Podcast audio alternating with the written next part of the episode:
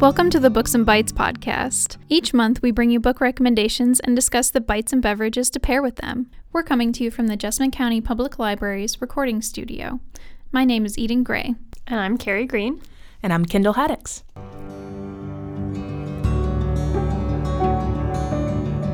So, today we're talking about books that make good gifts. I think there's nothing worse than being given a really long book that you don't have much interest in because then you feel guilty if you don't read it. So, for me, rule number one is don't give anyone a book that could potentially make them feel guilty.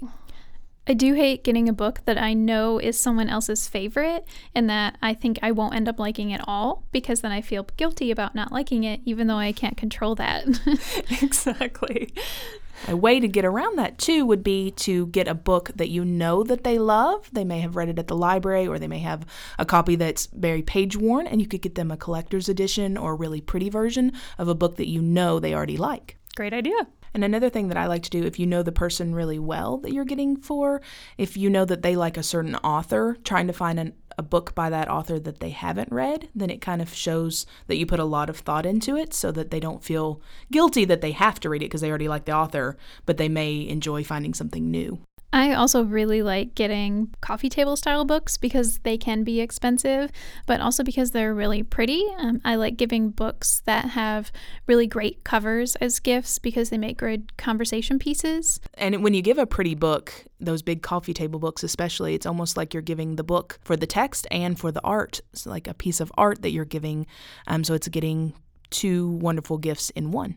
And with that said, each of us is going to go ahead and recommend some of our best picks for books you can give as gifts this holiday season.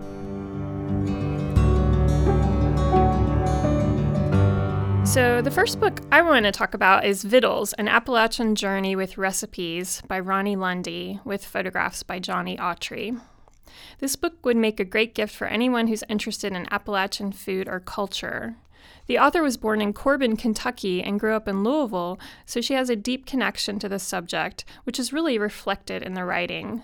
Lundy drove over 4,000 miles through the southern and central Appalachian Mountains, ca- talking to, as she puts it, quote, home cooks and chefs, farmers and shop owners, curers and savers and preservers of both food and traditions, unquote. Their stories are told in beautifully written essays that explore Appalachian food and culture and profile the growers and makers who are renewing interest in Appalachian food. I haven't tried any of the recipes yet, but they range from traditional favorites like cornbread and tomato gravy to new ones that the author encountered in contemporary Appalachian restaurants, such as green strawberry pickles. The photographs that accompany the book are incredibly beautiful too and provide texture to the words and recipes and will make your mouth water. Of course, you can't talk about Appalachian food without mentioning cornbread, and Lundy devotes several pages to it. She is firmly in the no sugar camp, as am I. So instead of giving a specific recipe, I wanted to talk about how I make cornbread without dairy. I'm allergic to milk, so I can't use buttermilk in recipes um, the way that Lundy does in hers. But I found that plain, unsweetened soy yogurt is a great substitute. Depending on how thick the yogurt is, you may have to mix in a little soy milk to thin it out. If you don't have soy yogurt, you can also make a buttermilk substitute by warming your soy or other plant based milk for about a minute in the microwave, then adding a tablespoon of vinegar or lemon juice to it. That's a trick I learned from Mark Bittman's book, How to Cook Everything Vegetarian, which we also have in our collection. Those substitutes work great in biscuits too, and add that little bit of tang that you would otherwise get from the buttermilk. The second book I wanted to talk about is Fictitious Dishes An Album of Literature's Most Memorable Meals by Dinah Fried. This book was published in 2014, and I think it would make a great gift for any book lover. It's also the perfect book to talk about on our first Books and Bites podcast. The author recreated memorable meals from her favorite books, then styled and photographed them. My favorite photographs are the meals I remember from the books I read as a child, such as Anne of Green Gables, which of course includes raspberry cordial, and Heidi. Like Fried, I quote, can still taste the golden cheesy toast, unquote, that, that Heidi's grandfather made for her, which is a little bittersweet since I can no longer eat real cheese. There's a lot of variety in the books she chose, everything from classics like Moby Dick and The Catcher in the Rye to more recent titles like The Girl with the Dragon Tattoo. The facing page for each photograph includes a passage from the source book about the pictured meal, as well as some notes about the book, its author, or the food. Fictitious Dishes does not include the recipes that she used. It's more about recreating a mood or memory with the images. Also, some of the photographs are of things like strawberries from Emma or a pile of White Castle hamburgers from Motherless Brooklyn, and you don't really need recipes for those. If you're looking for recipes that match your favorite author or book, then I recommend the blog Paper and Salt as the blog description states, quote, Paper and Salt attempts to recreate and reinterpret the dishes that iconic authors discuss in their letters, diaries, essays, and fiction, unquote. It includes lovely photographs and detailed discussions about the author and recipe choice. Some of the more recent authors that have been featured include Umberto Eco, Henrik Ibsen, and Laura Ingalls Wilder. Unfortunately, it's not being updated as much as it used to be. The most recent post is from August, but I still recommend reading through the blog's archives, especially if you like literary fiction and want to learn about the history of recipes. This is Eden, and the books that I want to talk about that make great gifts for this holiday season are books that are related to movies that have come out recently or that are going to come out very soon. The first one is uh, the Star Wars Force Awakens novelization by Alan Dean Foster, and it's the novelization of the incredibly popular Episode 7 of Star Wars that came out last holiday season. Um, this particular novelization is fantastic not just for Star Wars fans, but for anyone who loves a good action book or uh, really loved the movie. It's perfect for all geeks and book lovers. It's fantastically written and has a lot of extras that you won't get just from watching the movie. Its amazing writing really gives it an in depth look at the movie and gives everyone's favorite characters extra dimension you get the point of view of Finn and Rey and Poe, and even some chapters from the point of view of the droid BB 8, who I know is everyone's favorite droid, and he is still featured on a lot of uh, holiday toys that people are going to be getting this year. If you're a huge Star Wars The Force Awakens fan, and uh, especially if Rey is your favorite character, one of the coolest things that Star Wars has offered us is a recipe for the portion bread that Rey gets in the beginning of The Force Awakens. That really strange green bread that she just adds water to, and it turns into this sort of edible looking thing. The recipe that we've got here looks a little more delicious than what Rey actually has to eat in the movie, and it features some cake flour, sugar, green matcha powder, baking powder, uh, milk, and vanilla extract. And basically, you mix all the ingredients together in a mug or a bowl, put it in the microwave, and hit start, and you're good. Um, so, we will include that recipe in our a related blog post if you want to try that out later on. Another book that I would like to recommend as a gift for this holiday season is Miss Peregrine's Home for Peculiar Children by Ransom Riggs. This is a young adult novel that is somewhat of a modern classic. It's the first in a series that appeals to all ages of readers, from teens to adults. Miss Peregrine's Home for Peculiar Children is about a mysterious island that is home to a secret and mysterious orphanage lost in time, and in turn, it's home to some very strange and peculiar children. Those children are overseen by Miss Peregrine, who our protagonist meets and finds that he has an unusual connection with. It's an adventure story with lots of fantasy and historical elements. And I think it makes a great gift for book lovers and for those that enjoyed the movie that just came out this past September. Also perfect for book lovers and fans of Miss mm. Peregrine's is Tales of the Peculiar, also by Ransom Riggs. It's a collection of short stories and photographs that are set in the Miss Peregrine's Peculiar Children world, and it features secrets of peculiar history, stories that you won't find anywhere else, and some unique photographs that you won't find in any of the other Miss Peregrine's books. While it's perfect for fans of the series, it's also good for those that are new to it and looking for a magical world to escape to for a little while. I also think it makes a great gift book because it's a really pretty book and has a gorgeous design on its cover. If you are planning to give Miss Peregrine's Home for Peculiar Children and Tales of the Peculiar as a gift this holiday season, I highly recommend that you pair them with a great set of tea. Um, these will be great books to sit down and read with a hot cup of tea on a stormy evening. So I hope that that helps you pick out a book for the book lover in your life. What tea would you recommend, Eden?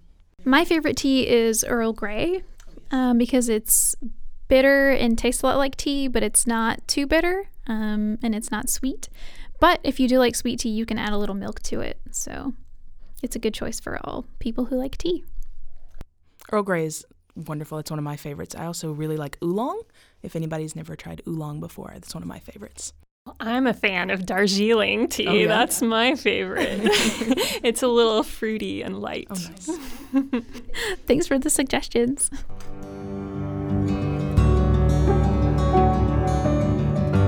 This is Kendall, and I have a couple of books that are for the tweens in your life. So if you are gift shopping for a 9 to a 13 year old or so, um, and you either don't know them very well and you want to get something that is popular and something they'll like, even though you don't know their tastes, or they're so popular that pretty much anybody's going to like them, so it could be a beloved one as well. Um, the first one I have is the Guinness World Records 2017. It is one of the most popular books every year at our library. We have multiple copies in children's and in teens. Um, it comes out every year and it is Book of World Records. So, all the records that were broken during the year or set during the year, along with a lot of general knowledge, um, because tweens love trivia. Um, so, it's got lots and lots of facts. There are tons and tons of pictures um, to draw the eye and learn a little something as you go. What was your favorite fact that you learned from this book, Kendall? I, I was just flipping through it just now and it showed the longest someone has ever been drugged by a horse, which was very interesting to me. And how long was that? I don't know. I'm gonna have to go back to it. Let's see. Longest distance pulled by a horse for a full body burn is 500 meters or 1,640 feet. Is this part of a competition or do they do this for fun? Almost all of these in this book are they're trying to break the Guinness World Record. So yeah, they probably did it for fun and then realized they could break a record and try to keep going. So yeah.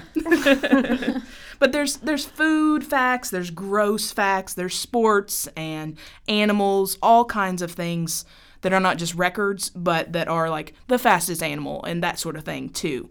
So it's it's great for pretty much anybody. So with the Guinness World Records 2017, I thought it might make a great gift to give the book along with the novelty popcorn that you can find at places like the mall where it has the cheddar, caramel, and regular popcorn because this seems like something that is almost like reading a movie, so you would have a great snack to go along with it. My second recommendation is Harry Potter and the Sorcerer's Stone but instead of getting just any old copy, they have now started on a series of illustrated editions. Jim Kay is the illustrator, and these are absolutely beautiful. So far, Harry Potter and the Sorcerer's Stone and the second book, Harry Potter and the Chamber of Secrets, have been printed, and they're going to put out a new version, a new edition every year for the next six years. So all of the series books will have an illustrated version by the time they are done. The Harry Potter and the Sorcerer's Stone is absolutely gorgeous. It has full page color color illustrations on almost every page. Even the the pages look like they have, have stains on them or they're older or they've got ink blots, along with the really detailed, whimsical illustrations that go along with each character.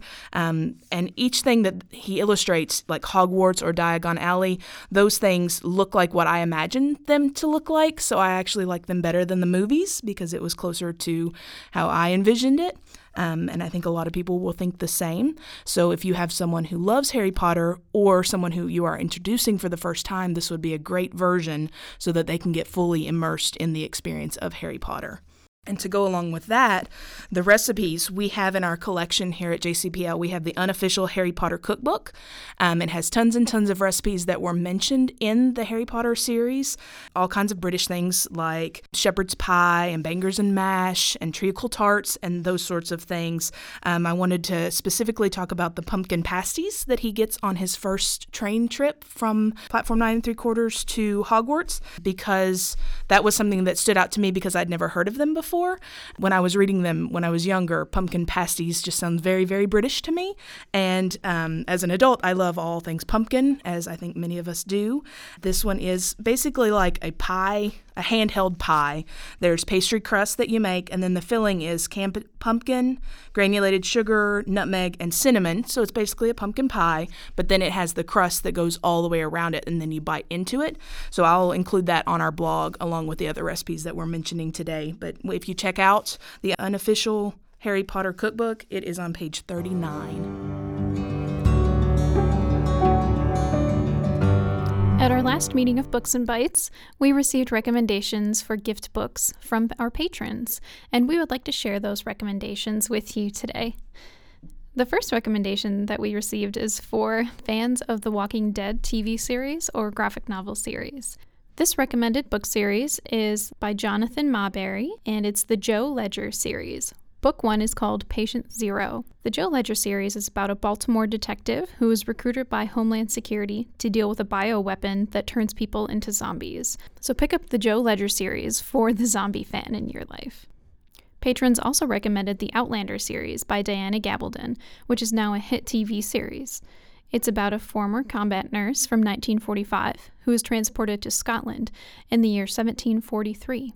Another great gift for fans of Outlander, the TV series, or the books, is The Outlandish Companion, also by Diana Gabaldon, which is a complete illustrated guide to the first four books. And for something a little different, we have The Joy of Cooking, originally published in 1997 by Irma S. Rombauer, which is regarded as the most authoritative cookbook in America. We'd like to thank our patrons for these recommendations and look for more recommendations from our library patrons next month on the Books and Bites podcast. To find a list of books and recipes mentioned on this podcast, and to find out more about the Creative Space and our recording studio, visit www.jesspublib.org. For more book recommendations and discussion, we meet in person once a month at the library. Join us for our next program, Wednesday, January 25th at 10:30 a.m. in the conference room. Our theme song is The Breakers by Scott Whitten from his forthcoming album In Close Quarters with the Enemy. To hear more of Scott's work, visit palisades.bandcamp.com.